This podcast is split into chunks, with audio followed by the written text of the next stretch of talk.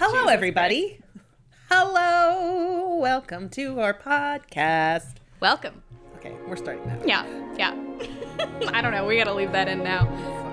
Are you a good witch or a bad bitch? Bad bitch, bad bitch. I've been a rebel all my life. We will not remain hidden figures. We have names. If it's naughty to rouge your lips, shake your shoulders, shake your hips, and let a lady confess I wanna be bad. I didn't kid you, did I? Well, now you know.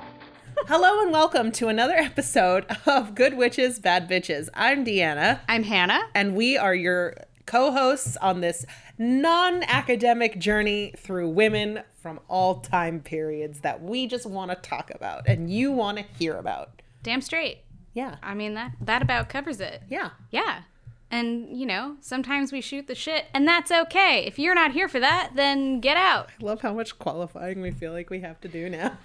You know what? I'm gonna say it for all of those people here now in the first two minutes of our podcast, so that if you feel like you need to leave a review about how you Yeah, don't, like talk us about it. talking, then you know, bye. we are We can cut that, but that's why I'm doing it. We are two educated women who are shocked by how poorly educated we were about many women throughout history. I like that.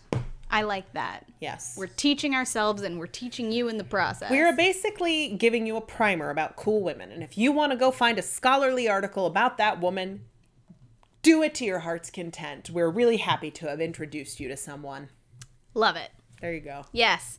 Now, um, you were just telling me about Quentin Tarantino's editor, longtime editor, Yeah, Sally Menke. Sally Menke. Um, because I am woefully, speaking of education, I'm woefully uneducated in my viewing of Quentin Tarantino's films. I saw Django Unchained when it came out. I think I was in high school, maybe early college. College. Yeah, Yeah. Ben and I were together Okay. when it came out. There you go. That's good.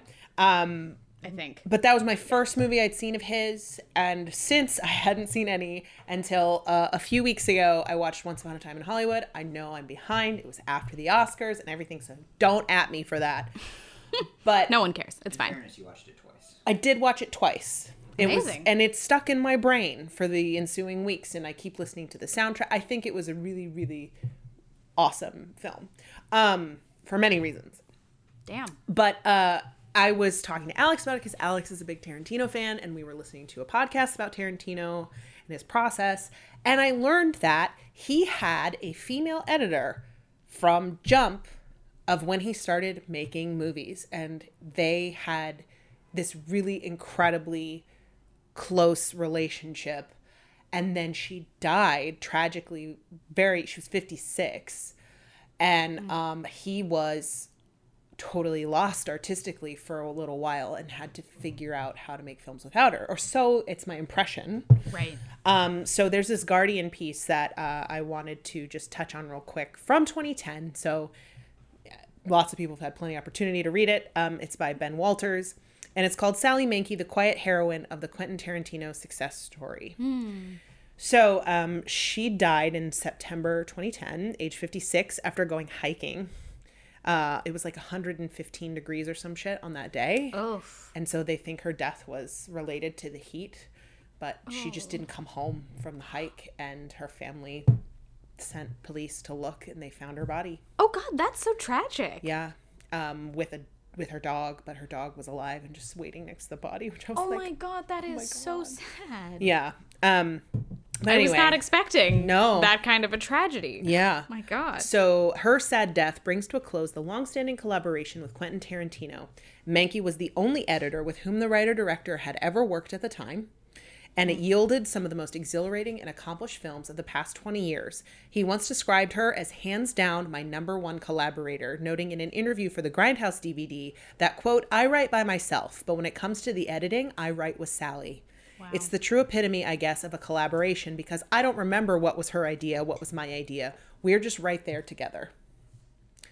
Um, she was hiking apparently when the collaboration began, too.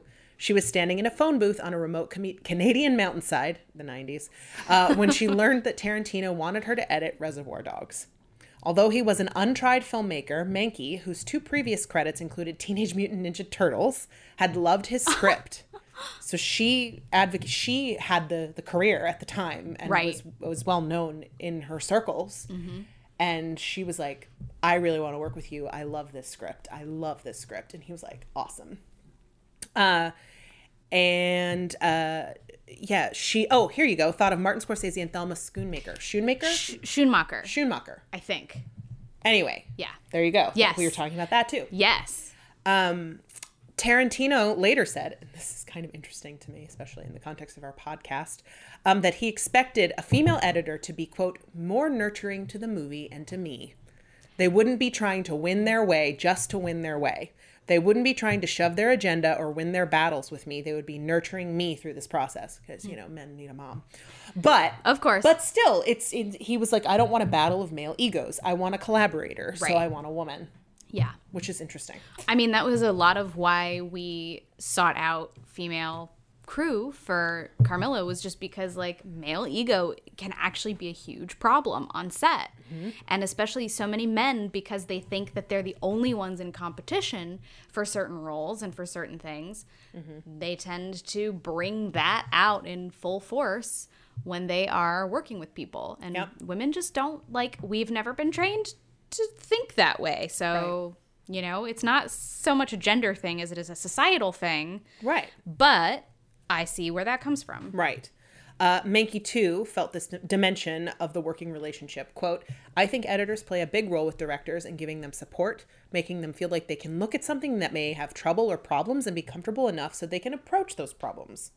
She once described editors to The Observer as the quiet heroes of movies, noting that, quote, we have a very private relationship with our directors, most often conducted in dark rooms. It could be so intense, she said in The Cutting Edge, that I see Tarantino more than my husband. he noted in turn, in mock Dudgeon style, that, quote, sometimes I get annoyed with her for not reading my mind 100%. It's not good enough that she reads it 80% of the time, Oh my god. which is kind of cute. Or it's, yeah, yeah. I because mean I like think he's me- he meant it, and obviously, like, I. I it's unreasonable of me to expect her to read my mind 100% of the time, Yeah. but because she was so good at it most of the time, I would get frustrated when she didn't. yeah. You have that shorthand and then you're taken out of that ability to Yeah. yeah, yeah. Uh, many aspects of the style Menke developed with Tarantino were already evident in Reservoir Dogs, from long dialogue heavy takes shot with a restless camera to bursts of immersive violence. Hmm. Another signature was the brilliant use of obscure music over material tellingly heightened through devices such as slow motion. Intriguingly, Menke revealed that, quote, I don't cut to music. I just make the scene work emotionally and dramatically, and then Quentin will come in and lay the track over it, and we'll tweak it to the beats. The opening sequence of the film remains a masterclass in technique. I guess Reservoir Dogs? Yeah. Yeah. Their next project, Pulp Fiction, was altogether more ambitious, but developed similar motifs. Uh, the scene in which Vincent Vega and Mia Wallace dance was shot to live playback of Chuck Berry's You Can Never Tell, or You Never Can Tell, and plays out in sensuous, continuous takes rather than the fast cutting that characterizes the rest of their date. A sequence that played out almost in real time until Menke helped Tarantino boil it down. Uh, quote, most editing is painstaking, but this was an exciting scene to edit because it had momentum of its own and an obvious magic. Uh, then they talk about Jackie Brown and Kill Bill and Death Proof. Um, the last film that she worked on was uh, Inglourious Basterds. Um, by the time of that movie, the implicit trust between her and Tarantino was such that, quote, he gives me the dailies and I put them together and there's little interference. Wow. Yeah. Um, his confidence in her was amply rewarded. It's worth noting that the nurturing aspect of Menke and Tarantino's relationship went both ways. Editing on his films would take place not at studio suites, but in small rented private houses, a more personal setup than the norm, but perhaps a more isolated one. He got into the habit of asking cast and crew members to slip greetings into their work when the opportunity arose to stop her from feeling lonesome. Oh. Every botched take became an opportunity for a goofy, Hi, Sally. Oh, that's really sweet. compilations of that you can find on YouTube. Video compilations on YouTube. So she was That's like, really sweet. clearly beloved Oh. and uh, i mean obviously uh, the the movies i've seen are not ones that she's worked on Right. Gosh, So- that's true. And those are the only ones I've seen because I haven't seen Hateful Eight. Was it Hateful Eight? Crazy Eight? Hateful Eight. Um, I haven't seen that one, and I haven't seen Once Upon a Time in Hollywood. But I've seen Pulp Fiction and Kill Bill and Death Proof and Inglourious Basterds. So all the films of Tarantino's that I've seen are hers. That's so interesting. But I just thought that I thought that was fascinating. Um, Well, I love that. and since you are talking about someone who is in the entertainment industry as well this week, Yes, I am. following up to Mae West from last week, Yeah. Uh, yeah, super interesting that we both chose people in that realm and also and we're contemporaries. And we're contemporaries. I don't know who you're talking about, but that's what you tell me. Yes, and also um, the the the editor thing ties into my person a little bit too.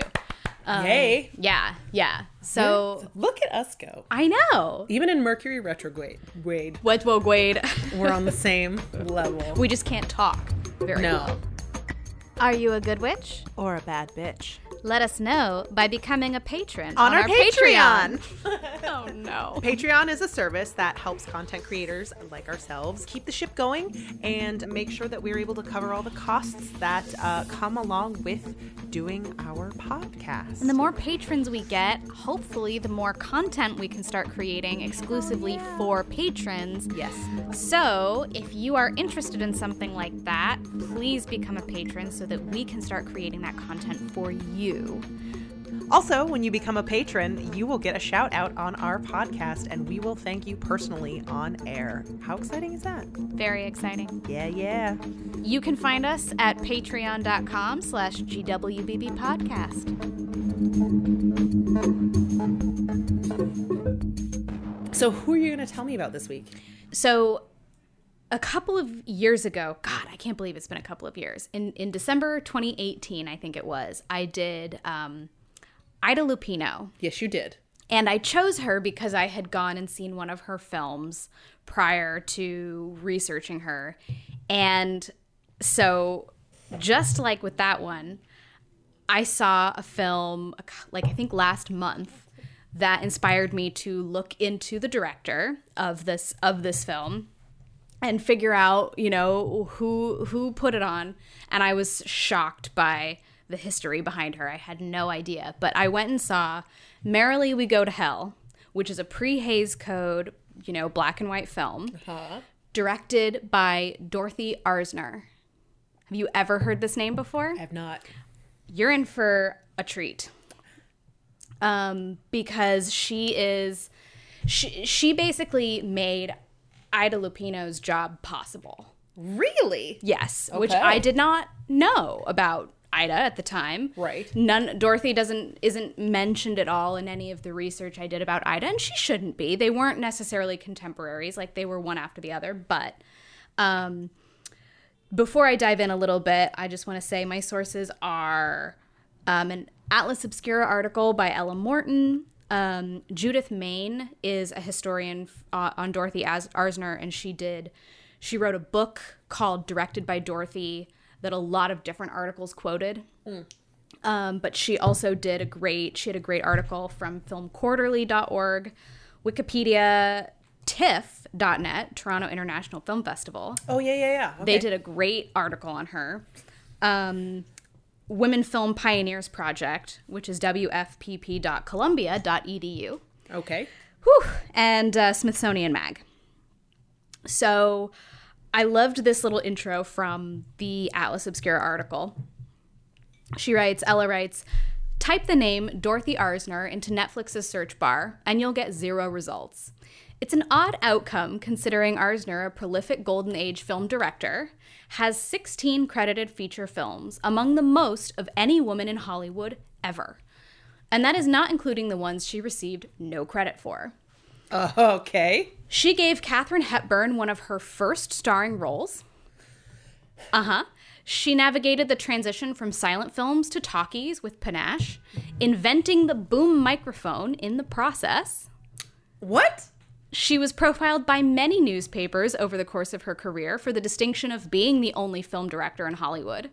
And she was the first and only female member of the DGA until she left Hollywood, paving the way for its second female member, Ida, Lupino. Mm-hmm. And yet, she is largely unknown today. So, Dorothy Arzner was born in 1897. She grew up in Los Angeles where her father owned a restaurant. And a lot of a lot of articles talked about how uh, her dad's restaurant was the catalyst for her film career, but it really wasn't. They they had a lot of silent film stars and directors who came in and out. Like they saw a lot of Mary Pickford, they saw a lot of Douglas Fairbanks, Mack Sennett. Um, but what she really wanted to do at first was be a doctor. She yeah, she enrolled in the University of Southern California for medicine. Wow. Um, Which was also an odd time for a woman to be studying medicine. Yeah, yeah. And it was kind of the right time for her, I think, because World War One happened and she was able to get a taste of it very quickly, like what being Yeah, a I'm- doctor, yeah. what being in medicine would be like. Um, because she The joined that you see. yeah, she joined the local Southern California ambulance unit and then she spent a summer working in the office of a respected surgeon. And I think at the time they just saw a lot more um, injury and sickness and all of that. Yeah, I couldn't do that. No. Um, and it was at that point that she decided she did not want a career in medicine. Understandable. Yeah. She said, I wanted to be like Jesus, heal the sick and raise the dead instantly without surgery, pills, etc. Aha. So that took me into the motion picture industry. Because Movie you magic. can do movie magic. That's right. so after World War One, the film industry was in need of workers because so many of them went overseas. Right. And she said in a 1974 interview for Cinema Magazine that, quote, it was possible for even inexperienced people to have an opportunity if they showed any sign of ability or knowledge. So Makes sense as well. yeah. So she told the Sunday Star in 1929 that she had a friend who thought she would be well suited to the industry. And that friend drove her to the Paramount studio and just like let her out of the car and said, go get a job. And so she walked into the main office and was like, okay, I'm here. How do I get a job? How do I get a job in the motion picture industry? and she ended up sitting down with William DeMille, who was no an- kidding. no kidding. He was an executive at Paramount. And um, I think Cecil B. DeMille was his brother or cousin or something like that. I didn't actually look into that. But Cecil B. DeMille was the filmmaker that was very popular at the time. Um, but William DeMille was an executive. And in 1919, he asked her which department she wanted to work in. Can you imagine today? Like, excuse me. Can I Yeah. come speak to one of your top executives? I'm looking for any job. Anything. My I friend have took no me here. experience, but I know I want to do this. I like I told my friend I wouldn't come home until I had a job here. So like, can you just give me something? They're like, sure. One second. He's not busy. yes. I mean, that's pretty much the way so many of these articles described this meeting was that's kind of how it happened. And he basically was like, "All right, so like where do you want to work? Like what do you want to do?" And she was like, "I don't really know." And he said, "Why don't you just sample some departments and see what you like best?" wow. and she spent the whole week observing the set and seeing who did what and you know helping people where it made sense for her to help her and she was also one of those sets included uh, and i don't know which movie it was but it was a set of cecil b demille after which she made the observation quote if one was going to be in the movie business one should be a director because he was the one who told everyone else what to do Yeah. and that was very appealing for her. um, so the first thing she did was become a script typist. And this was good because she learned a lot about the conventions of script writing, Yeah. like what actually went into putting a narrative together, what directors were looking for um, when it came to like action and how the script should look, et cetera, et cetera. But she didn't stay there long because she was a really bad typist. No good. She was there for like three months, and they were finally like, um, Longer than I thought you were going to say. yeah, three months. if she's a really bad typist, it's just like, oh, this is another one that Dorothy did. Oh. Man, I feel like in this day and age, it would be two weeks, Yeah. Oh, yeah. Two days. two days. Couldn't hack it. No. Hated it. Got to move on. But back then, three months, probably just the right amount of time for her to be paid like, for "Eh, it. Yeah, exactly. Um, but she decided she didn't want to do that anymore. And she followed that stint up as an editor in the Paramount editing, editing bay in 1922. Yeah. Yep. And she, uh, from there, began editing the dramatic Rudolph Valentino film Blood and Sand about a peasant who becomes a champion bullfighter. And although she went uncredited, she also shot some of the, like, she directed some of the bullfighting scenes for the film and edited that footage, intercutting it with stock footage, which was a really shrewd choice because that meant Paramount didn't have to go out and Right, shoot all right. these bulls fighting. And she saved Paramount thousands of dollars that way. And so, they clearly were going to be struggling. yeah, I mean, now that I know that about Mae West, it's, it makes sense that they would be watching their dollars and excited about people who can save them money. This is right after. World War One. Mm-hmm. Yeah. So in those ten 1922. years, they were like, ah. Yep. Um, so her work on Blood and Sand caught the attention of director James Cruze, who would later employ her as a writer and editor for a number of his films. According to Arzner, Cruze told people that she was his right arm. Very does interesting. tie in. Right? I told you it would. Um, she eventually wrote the shooting script and edited Cruze's movie Old Ironsides, which was a 1926 film. And she became the first person in film history, man or woman, to receive an on screen credit as editor. What? The first person to be credited as editor Was a woman. on a film was a woman, was this woman. And that was for Old Ironsides, which it- she also wrote the shooting script for. And it blows my mind too. Sorry. J- Yeah. j- just to, to think that everyone knows who Quentin Tarantino is, mm-hmm. But he considers the success of his films are due in large part to his editor. Mm-hmm. And I didn't know her name. I know people in film know her name, film nerds, but Sure, but but still, yeah, it's interesting. I agree. And I mean, it's the same thing. uh, Even I mean, from any perspective, like Ava DuVernay, who we talked about, has this, the same editor, this the man that she gave that opportunity to. Yep. Kevin, I think his name was or something.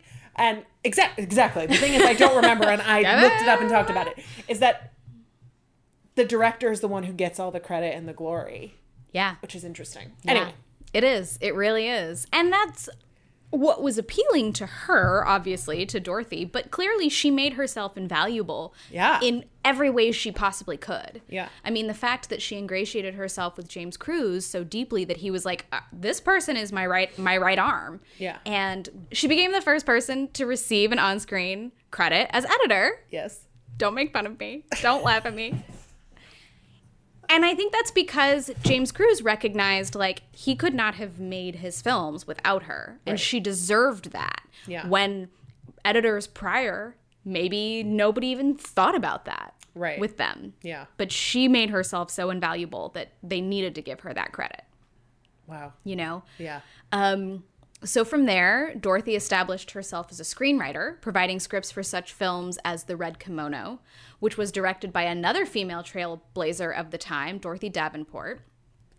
And When Husbands Flirt, an early effort by the great William Wellman, who I did not think to look up, but, you know, apparently he was a great director of his time one of the greats. one of the greats. Um, and through her work with Cruze, she gained considerable leverage. And because obviously they recognized how important she was. Right. Well, when it's like I'm the first person to ever receive credit for this job, so obviously I'm amazing. Yeah, like I'm really important.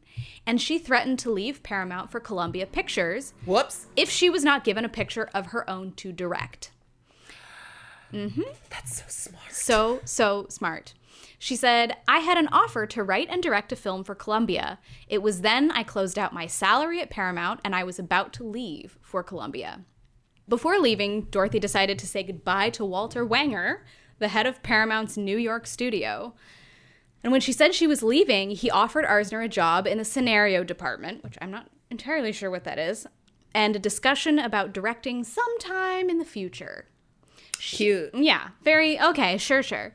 She replied, Not unless I can be on a set in two weeks. In an A picture. Two weeks. Mm-hmm. That's no time. No time. She- Especially back then. yeah. And she wanted it to be the highest level. But also, she didn't give a shit But I guess that's uh, like the way that the system worked back then. Like actors couldn't say yes or no to a picture; they signed deals, and they were like, "You're going to be in this film." Right. And so it was like, "I know you're making a film, and you don't have a director for it, and I want to be on a set. I don't care what film it is." Yeah. Yeah, just give me one of your A pictures. She said, I'd rather do a picture for a small company and have my own way than a B picture for Paramount. So she asked for like one of the top, the creme de la creme. Mm-hmm. Yep. Like that they were expecting money. Yep. And recognition for That or nothing in two weeks, or I'm leaving for Columbia. for Columbia Pictures. Wanger then offered her a chance to direct a comedy based on the play The Best Dressed Woman in Paris, which would later be retitled Fashions for Women, a 1927 film. Okay. and it would be her first picture. So the novelty-ridden hijinks. Esther Esther Ralston was the actress. She played both roles, both characters in this film. I didn't I didn't type out too much about what it's about, but the the the film didn't set the world on fire. It had some hijinks, it had some fun, but it wasn't like But it, they said it was supposed to be an A film. Yes, it was one of their A pictures. Okay. Um, but it still it gave Dorothy the opportunity to put what she had learned into practice. Right. Um, I still can't. How how long was it between when she walked in the door and said, "Give me a job," to this? That's a good question. This film was 1927. She was editing for Cruze in 26. So I don't But think she it went was. in right after World War One ended. Was she? Yeah, she So it was a few years. yeah, yeah. Okay. The- But still, she got her first job in the editing bay in 22, and she had only been a typist before that for three months. so, oh yeah. So this was like five years, and Yeah. she was a director on an A film. Yes. Wow. Yeah. She'd established herself as an editor, as a she did some of the shooting scripts. She was screenwriting a little bit. And then she was like, Columbia offered me something. I'm going to go with them unless you can do better. And so Paramount said, "All right, we'll do better." So the film even though reviewers didn't love it, it was still a commercial success Oh, okay. and it led Paramount to hire her for 3 more silent films. I mean, I think that that's all that really matters. Yeah. It's like you know, last week when we were talking about Mae West, her all of her plays, people were like, critics were like, "This sucks. She's degrading the morality of America," and everyone was like, "Oh, really? Let me Yeah. go see this." Yeah. I would I would like to know what the play Sex This is play about. called Sex is about. so Paramount hired her for more three more silent films. Sorry about the sirens, guys. I'm just gonna power through. And then all of them were commercially successful enough that she was entrusted to direct the studio's first talking picture Ever? ever. The Wild Party. What? I don't think it's the same story as No, it has to be because it's based off of a Runyon poem, which was written in the 20s. So I think it Ah. probably was. maybe it was. It got turned into two off off Broadway then Broadway shows. There were the, Lippa and the Lacusa LaChiusa. There were two shows called The Wild Party that came about in the same time that were based off of a Runyon poem. Oh, that's funny. I think I must Queenie. have I must have had what the movie was about in my notes and then deleted it, but it it this one starred Clara Bow. The first talking picture starring one of the biggest silent film stars ever. Yes. Although it wasn't Clara Bow, she quickly became when talkie started happening, that's when her star began to fade because of her crazy accent. Her yeah. voice was a little bit like yes. Hello. Her voice was a little weird. Yeah, it was the speaking debut for Clara Bow Yeah. and she was she was 24 years old at the time. Only 24, but she had starred in over 50 silent films.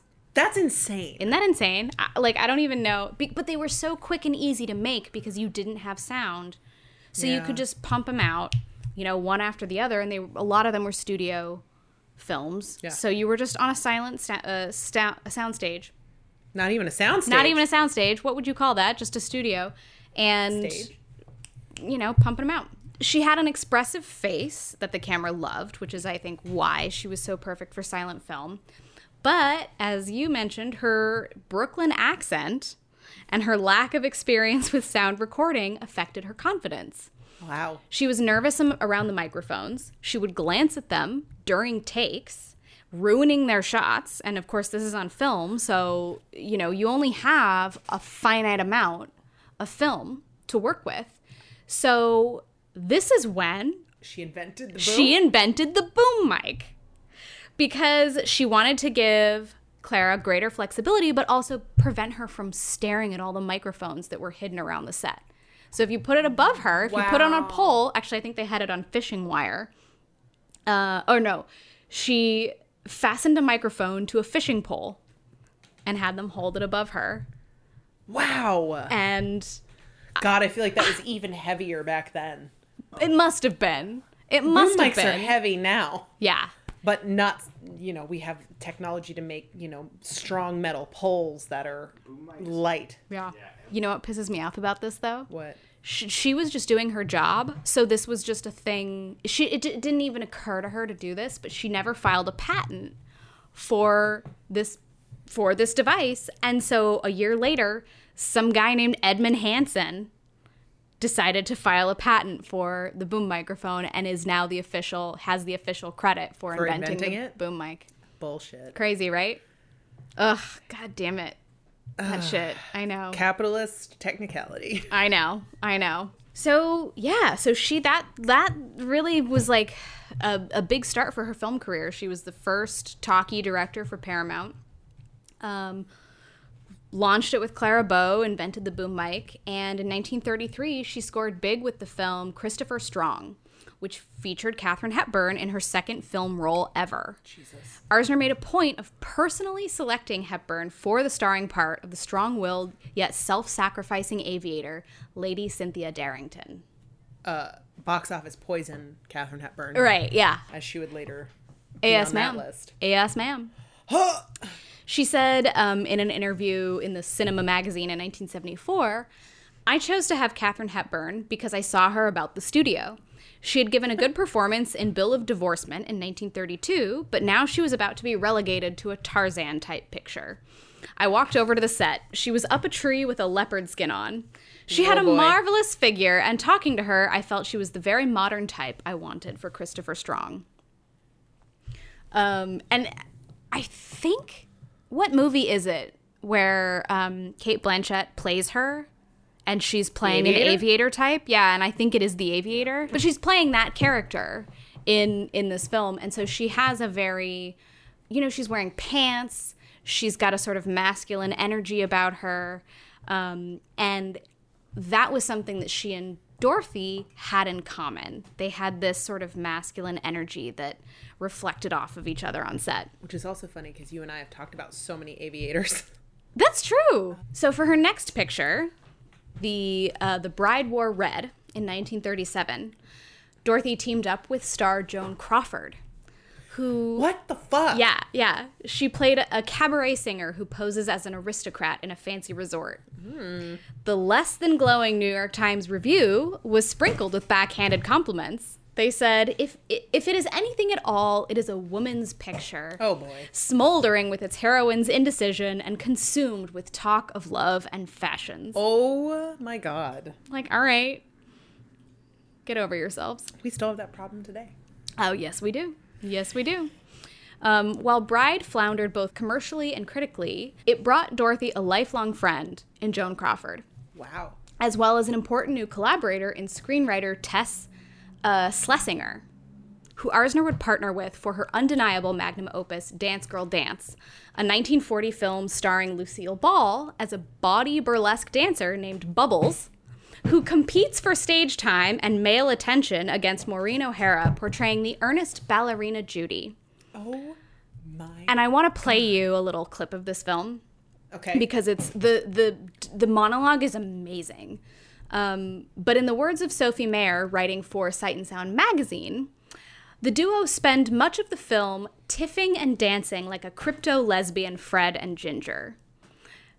But amid, what what's tiffing?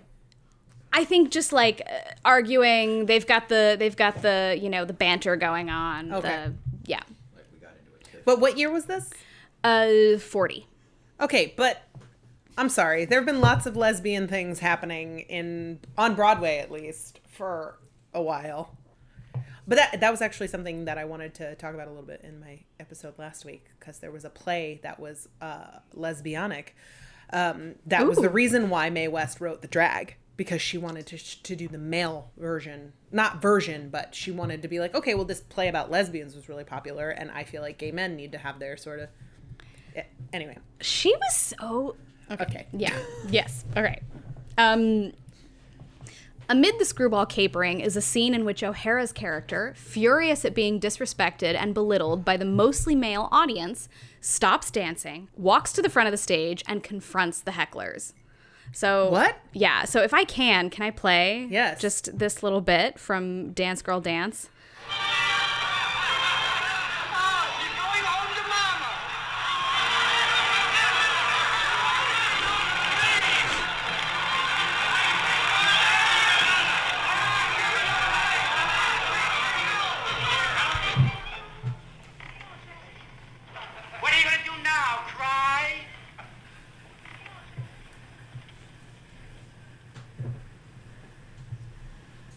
Goosebumps.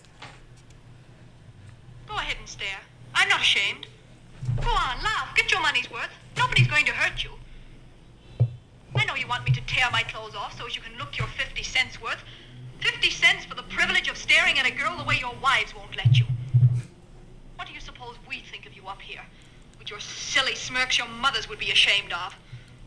And we know it's the thing of the moment for the dress suits to come and laugh at us too. We laugh right back at the lot of you only we're paid to let you sit there and roll your eyes and make your screamingly clever remarks. What's it for? So as you can go home when the show's over and strut before your wives and sweethearts and play at being the stronger sex for a minute?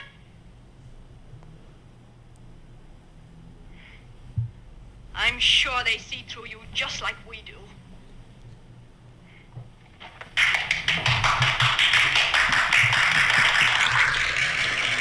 So I'd just like to note that, clapping was started by a woman who stood up and clapped at her. Yes, yes.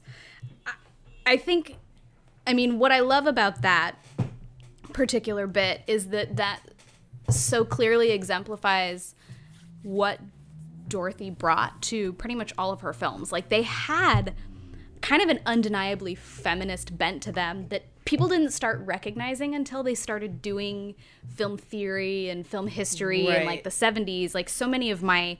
Um, uh, sources are like interviews and articles from the 70s, Oh, which is really interesting. yeah.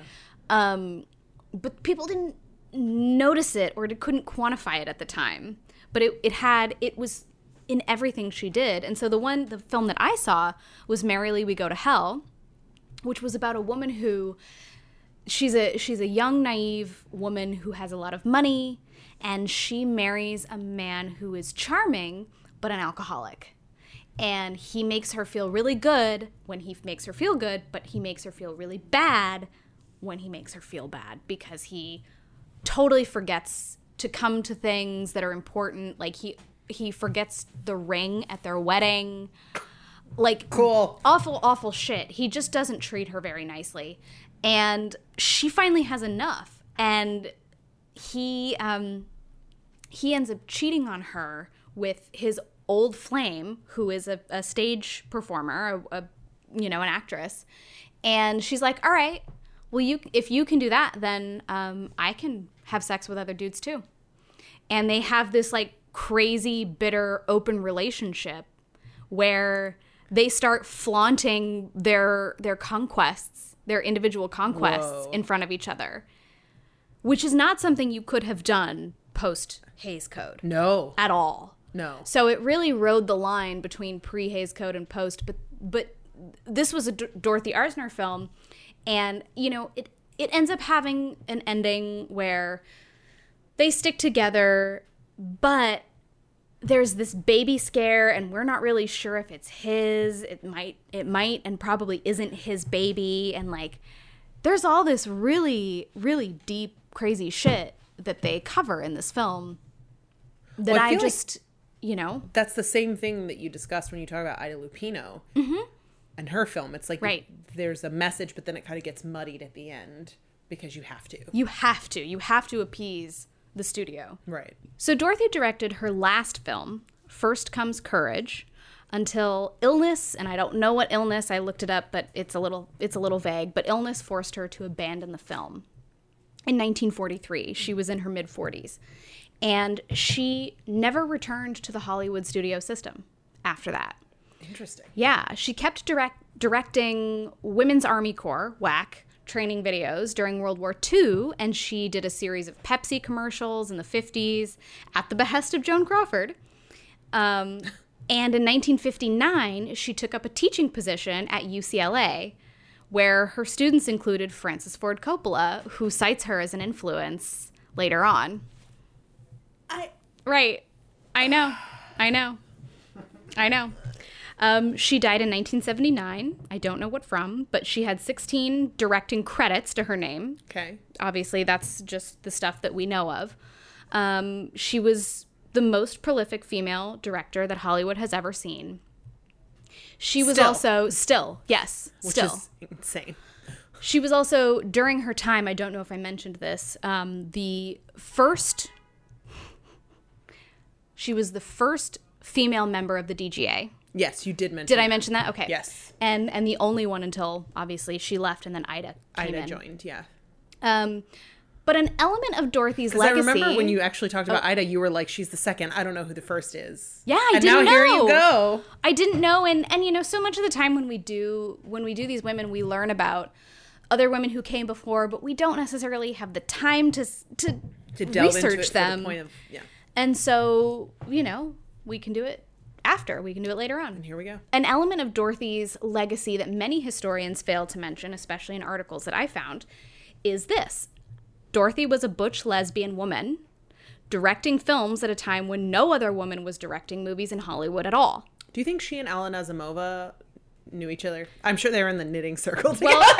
Well, the next sentence in my notes is she managed to have affairs with some of the most tor- most notorious actresses of the day, including Alla, Nazimova. Azimova. Look at me. Yep, yep, yep. And Billie Burke, who would later go on to play Glinda the Good Witch. What? Yes, ma'am. Oh my god. Mm-hmm. So many lesbians in Hollywood, and we didn't know it. Oh, I know, or at least bisexual women. Well, yeah. So many queer ladies. Yes. Um, there are rumors that Katharine Hepburn and Joan Crawford were um, affairs as well, but nothing was ever confirmed. Um, the thing is, she was in a loving relationship with dancer and cinematographer Marion Morgan almost the entire time she worked in Hollywood, and all the way into the 1970s. So she met Marion on the set of her very first film, Fashions for Women, where Marion was hired as a dance choreographer. And after they had worked on a, number of films together, they moved in with one another in the 30s. And they remained together for over 40 years. What do they call it? Boston marriage? What did they call it? When you were roommates? Boston roommates or some shit? I have no idea. I've never heard that. Yeah, because it was never confirmed by anyone, but they had lots of parties and house guests who um, I think would have confirmed that they were, you know, basically married. Boston marriage was historically the cohabitation of two wealthy women independent of financial support from a man. Oh, The term is said to have been in use in New England in the late 19th and early 20th century. Some of these relationships were romantic in nature and might now be considered a lesbian relationship. Others were not. I'm glad I wasn't crazy. fascinating. No, I had just never heard it. Um, as was the case with so many uh, other technically closeted artists in the industry, Arzner's homosexuality was something of an open secret. And while public discussion of it would have been out of the question, her obvious butch style, tailored suits, slicked back short hair, thick eyebrows, indicated her clear disinterest in traditional ideas of femininity. Yeah. This was interesting. I did a deep dive into this, but I didn't end up including any of it in my notes specifically. But newspapers and journalists had a really hard time with her. Like, In what way? they could not figure out how to describe her. They described her as being very stylish, but they didn't want to call her masculine. They didn't want to say Because they didn't want to say being masculine was stylish or what? they didn't want to admit that she was purposefully trying not to appear feminine. And um, she was almost always seen in well tailored suits, masculine hats, cufflinks, Oxford shoes, pressed uh, button down shirts, which she ordered in bulk from New York. Um, despite this obviously masculine sartorial choice, journalists often tried to describe her in ways that denoted some kind of femininity. Despite her lack of it, she was often portrayed in a schoolmarm esque way in comics and political cartoons. Yeah, I saw her more than Which once. would not imply stylish. They yeah, they they would put her in this crazy low bun and a dowdy skirt. Um, you know, she looked kind of like Olive Oyl. In in so many from Popeye, like in a lot of these political cartoons, which is she didn't have long hair. She didn't They have gave her a bun, skirts. yeah, when- you know, they gave her all of these things as a way to denote that like she wasn't trying to be feminine, but they couldn't figure out But how to be like woman. yeah. So they Um, didn't know how else to do it. Exactly. So they just couldn't fathom drawing her in any way that defied like a traditionally understood womanhood. Interesting. And a lot of articles that I read about her that came out in the 20s and 30s, the profiles of her were like, she wore a, a tailored suit, but she didn't defy her femininity.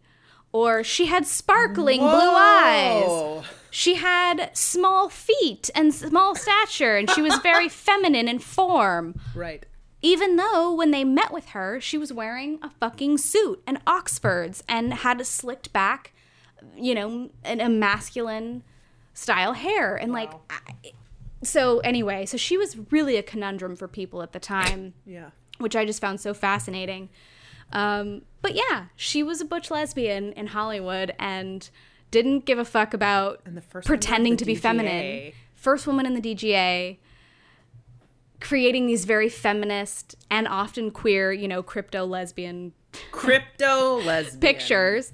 Um, so, uh, only in later years does the feminist and queer lens through which many of her films were made become apparent. Um, but it can't be denied that her films were distinctly female centric and sub- subverted common tropes of the time, the male gaze, and they subtly dismantled the patriarchal directives of the studios hiring her to make these films while still giving them what they wanted happy endings, you know, the couples ending up together, etc. Right, right. Um, but yeah, that was Dorothy Arzner. She was a pioneer in more ways than one. Wow. The pioneer you've never heard of, who gave us the boom mic, the uh, the editorial credit on films, and um, you know, gave Katharine Hepburn sort of her second big role in Hollywood. Well, it's interesting too when you think about we we both in the last couple weeks did women in entertainment, but they were s- they were so starkly similar as trailblazers, but so starkly different. Right. Dorothy Arzner lived with one woman for 40 years, Marion Morgan. And Mae West was all about fucking as many men as she could, even though she was married for Right. until the forties. She was extremely sensual, extremely sensual. Yeah.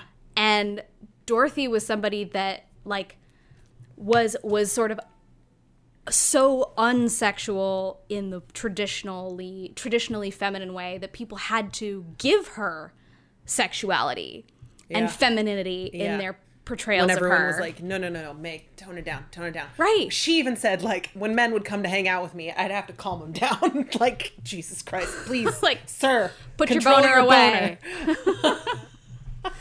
And Dorothy's like, I don't want but only for your now. We'll take care of that later. I mean, yeah, it's it is. It's really it's so fascinating, and I wonder if they crossed paths. I'm sure they, did. Had to have because she was a big part of Paramount. Right. I th- yeah. When you when you were talking about her, it took everything in me to be like, ooh, like I can't say anything at all. But but man, I just it makes me wonder if they sat down and talked at all, or if they ever you know met at a party Well, I or wonder whatever. too because Mae West was so focused on men. Mm-hmm.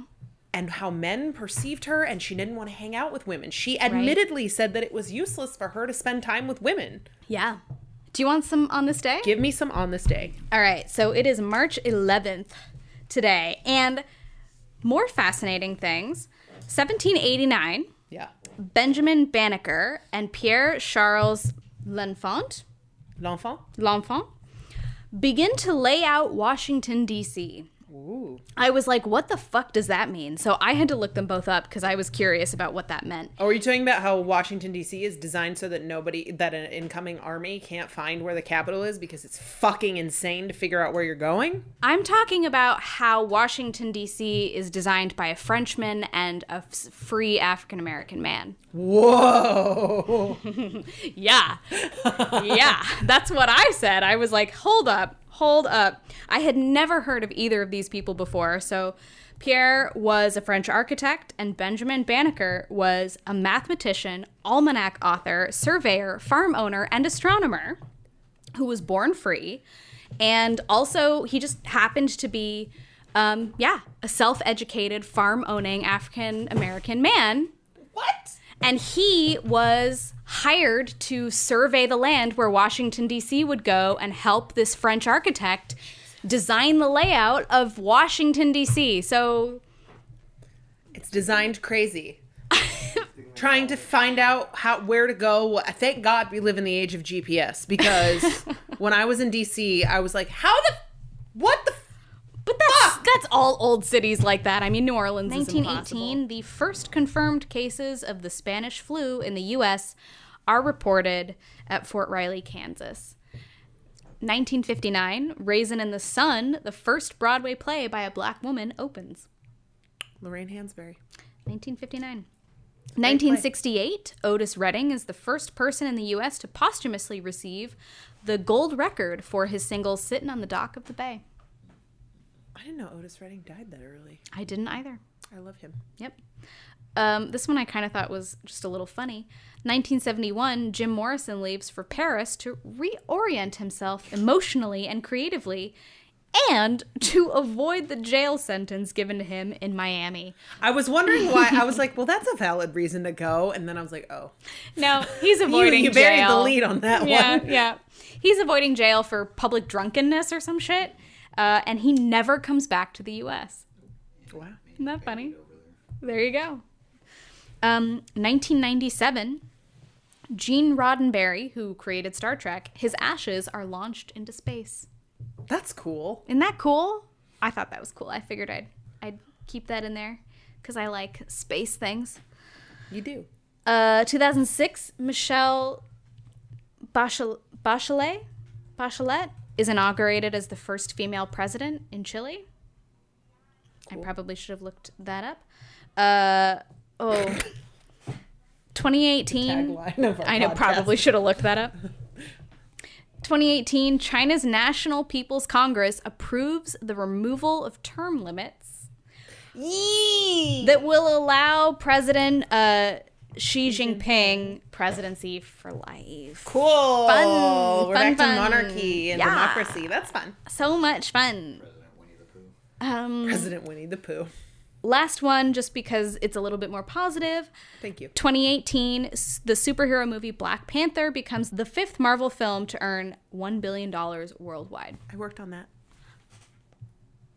Are you allowed to say that? I am now. Yay! I'm credited. It's on my IMDb. Oh, shit. And that's that. That's on this day in history. Let me take credit for Ryan Coogler's work. Do it. The youngest director in Marvel cinematic history. Do it. And Ava DuVernay was, remember, she was offered that that role. She was offered to direct it, but she was like, nah. I get it. Yeah. I, I totally get it. Speaking of directors, we've done a lot of directors recently. I know. That's awesome. What are you excited about? Uh, let me tell you, and this is a, a, a old news probably by this point, but I saw Invisible Man.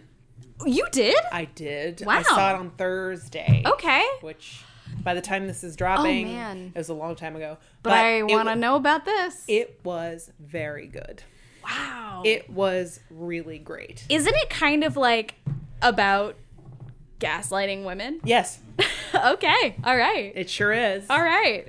and uh, I think it was really wonderfully made. Obviously, Elisabeth Moss is a fantastic actor and um, can bring a lot of clout to anything.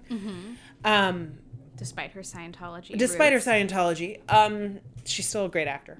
Um, but it's yeah, it's about a woman who wants to leave her abusive husband and then he commits the ultimate act of abuse, which is literally convincing everyone he doesn't exist anymore and she knows he does and no one believes her. And he continues to abuse her Yes. throughout. He's upset. And she like has this monologue in it where she's talking to no one because she knows he's there. She's not even 100% sure yet, but she knows he's there. Oh and she's like, why me? Because he's super rich, super smart. And she's like, you could literally have any woman you wanted. And I want to leave. Why me? Why are you continuing to follow me and chase me and be obsessed with me? and it's just it's beautiful and she's she's just fucking great in it and i think it's really well directed um and has kind of a dark ending I'm sure. you'll have to see it and let me know what you think Is it really scary or is it more of a there's thriller? a lot of jump scares in it for Okay. sure but it's not horror it's more suspense Okay. like i had a lot of moments where i was there's one moment in particular i'm thinking of and I, Caught air. where where I was I was like, "Oh my god!" Where I was just like, "Holy shit!" And but it it was really good, and I highly recommend seeing it. All right. And, um, the New York Times gave it a great it review out. too, which I was like, "Thank oh, that's amazing to me." And I think it's one of the first reboots of the Universal Dark Universe that's uh, worth seeing. Because obviously the Mummy sucked, the, Oh. the Tom Cruise one. I never saw it because it sucked. Um, Me neither, yeah. it's interesting how they changed this one because I think, and correct me if I'm wrong, the original the original is about uh, chemistry, and he finds some sort of potion, Yeah. like that he makes that he takes that makes him invisible, Right. And then that makes him go a little crazy and make makes him murderous. Whereas Right. this one, he's already like that. And he figures out a way to become invisible that is he's he doesn't need that to make him Scary. scary. He was already scary. Right. Anyway, it was great. I am not surprised, but also I feel like, all right, now I now it. I maybe need to see it because I've And been Storm a little ambivalent. Reid is in it. Storm Reid is everywhere. Wait, who is that? She was the lead in Wrinkle in Time. Oh, baby, I loved her. Yeah. Okay, all right. And she was in When They See Us, so clearly Ava loves her. Ah, yeah, that's awesome. Go see it. I want to go see that. Yeah. And uh, why don't we go do that? Go watch some movies, and uh, you See you guys. next week. We'll see you next week. Peace out, witches. Bye.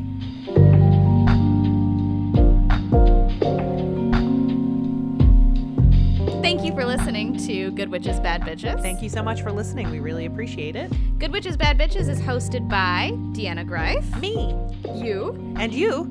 Hannah Ferguson. And we're produced by Benjamin Garst, Um, you can find us on iTunes, Stitcher, Spotify, Google Play. Google Play, Pretty much more. anywhere you listen to your podcasts, you can find us there. We're also on social media. You can find us on Instagram and Twitter and Facebook, GWBB Podcast. You can also email us at gwbbpodcast at gmail.com. We love to receive emails. If you have a story about a woman in your life that you want to hear on air, uh, shoot it over to us.